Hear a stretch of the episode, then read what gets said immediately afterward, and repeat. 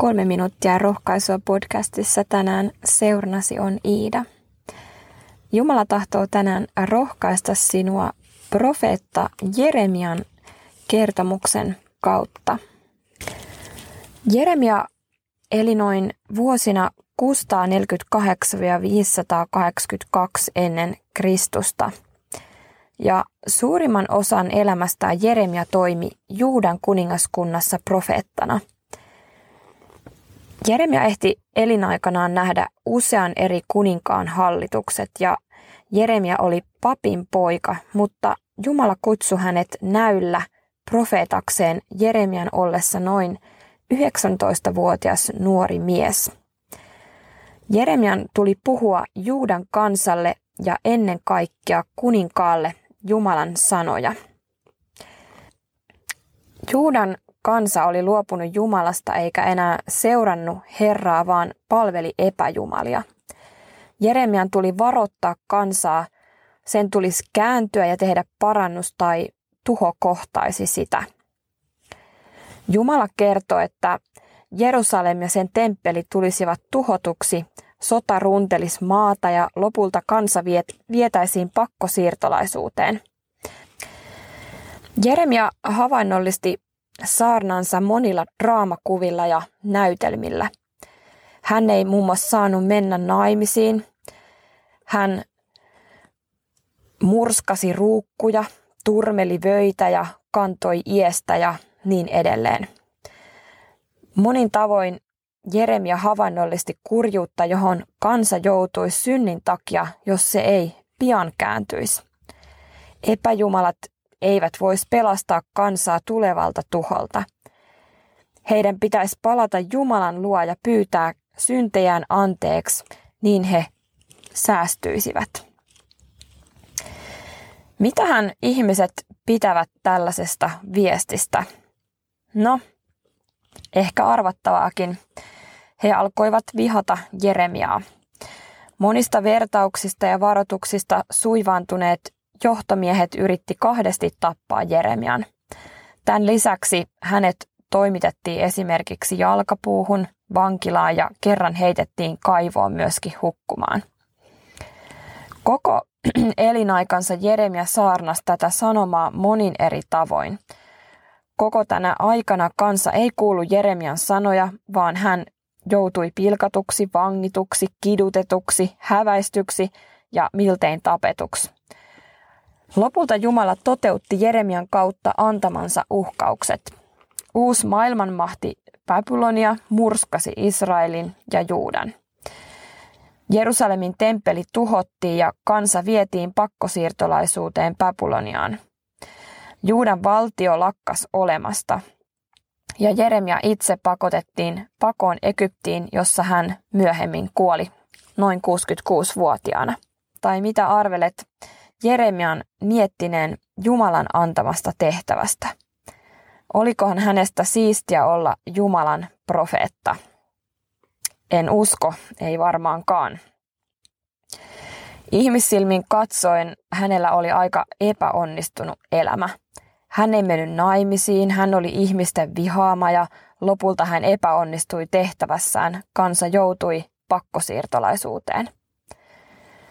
Voitte kuvitella, että muutamaan kertaan elämässä aikana Jeremia tunsi olevansa pettynyt. Hän oli pettynyt kansaan, josta vain harva kuunteli Jumalan kutsua.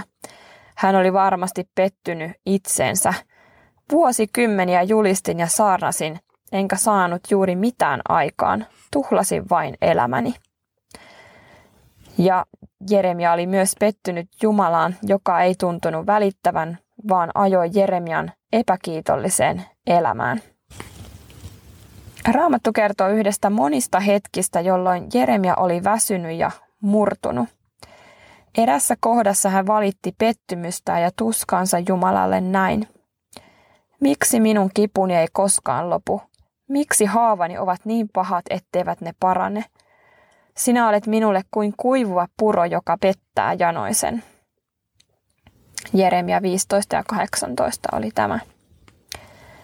Jeremia oli pettynyt siihen tapaan, miten Jumala oli johtanut hänen elämänsä. Hän oli pettynyt Jumalaan, miksi Jumala näin käy? Miksi et tee mitään? Jeremia koki ainoan toivonsakin Jumalan olevan kuin kuiva puro, joka pettää janoisen. Mutta Jumala ei kuitenkaan suuttunut ja hylännyt Jeremiaa, vaan antaa tämän valittaa ja purkaa tunteitaan. Lopulta Jumala vakuuttaa jälleen olevansa Jeremian apu ja toivo. Jeremian elämä ei edelleenkään tulisi olemaan helppoa, mutta Jumala olisi joka askeleella hänen kanssaan. Jeremia 15.20. Silloin Herra vastasi minulle, jos muutat mielesi, minä otan sinut jälleen palvelukseeni. Jos et puhu joutavia, vaan puhut niin kuin puhua tulee, saat jälleen olla minun suunani. Ihmiset kääntyvät sinun puoleesi, mutta älä sinä käänny heidän mielensä mukaan. Minä teen sinusta lujan pronssimuurin, vaikka tämä kansa nousee sinua vastaan, ei se sinua voita, sillä minä olen sinun kanssasi, minä autan ja suojelen sinua, sanoo Herra. Minä pelastan sinut pahojen käsistä, vapautan sinut väkivaltaisten kourista.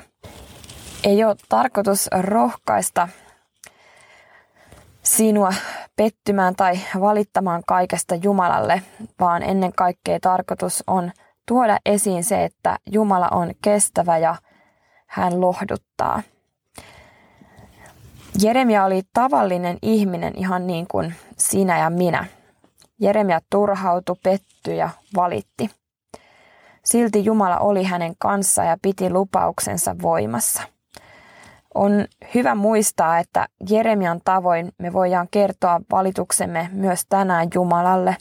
Meidän ei tarvitse lähteä hänen luotaan. Jumala kestää meidän kiukkummekin. Hänen lupauksensa armosta, rakkaudesta, pelastuksesta ja avusta kuuluu myös sinulle. Mikään sun elämän ongelma ei ole hänelle mahdotonta ratkaista. Kuitenkin me tiedetään, että asiat eivät mene aina niin kuin me toivotaan.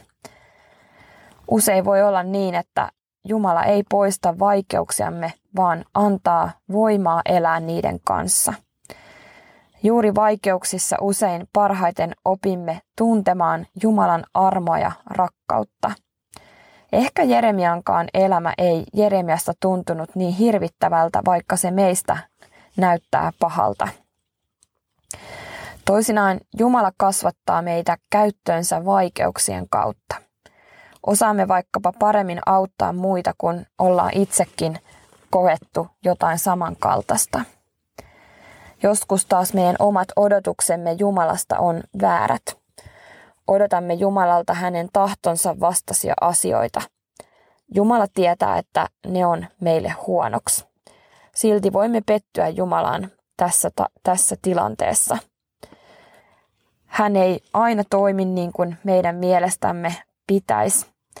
Emme tiedä Jumalan syitä kaikkiin hänen tekoihinsa. Mutta sen me tiedämme varmasti, että Jumala on hyvä ja ajattelee meidän parasta. Jos Jumala tekee ihmeen, niin se on parhaaksemme. Tai jos hän jättää sen tekemättä, niin se on meille parasta. Jumalan sana vakuuttaa roomalaiskirjan luvussa kahdeksan. Kaikki koituu niiden parhaaksi, jotka rakastavat Jumalaa. Kaikki. Ne vaikeimmatkin asiat, nekin, joissa Jumala ei tunnu auttavan. Jumala on meidän kanssa pettymyksissä, sairauksissa, vaikeuksissa, yksinäisyydessä ja kuolemassa. Jumala ei aina toimi maailmassa hienojen ja näyttävien ihmeiden kautta, vaan aika ajoin Jumalan toiminta on sitä, että hän kulkee kanssamme kärsimyksissä. Jumala voi parantaa sairaudesta, mutta aina hän ei paranna. Joskus hän päättää kulkea kanssamme kärsimysten lävitse.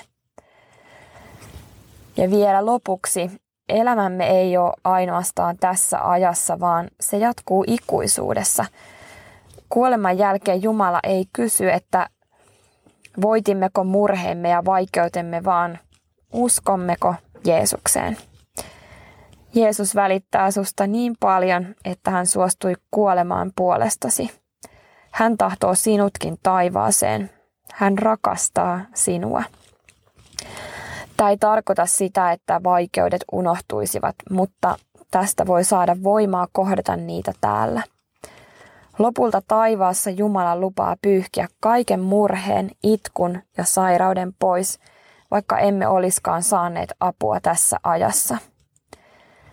Jeremialle Jumala lupasi vielä, Minulla on omat suunnitelmani teitä varten, sanoo Herra.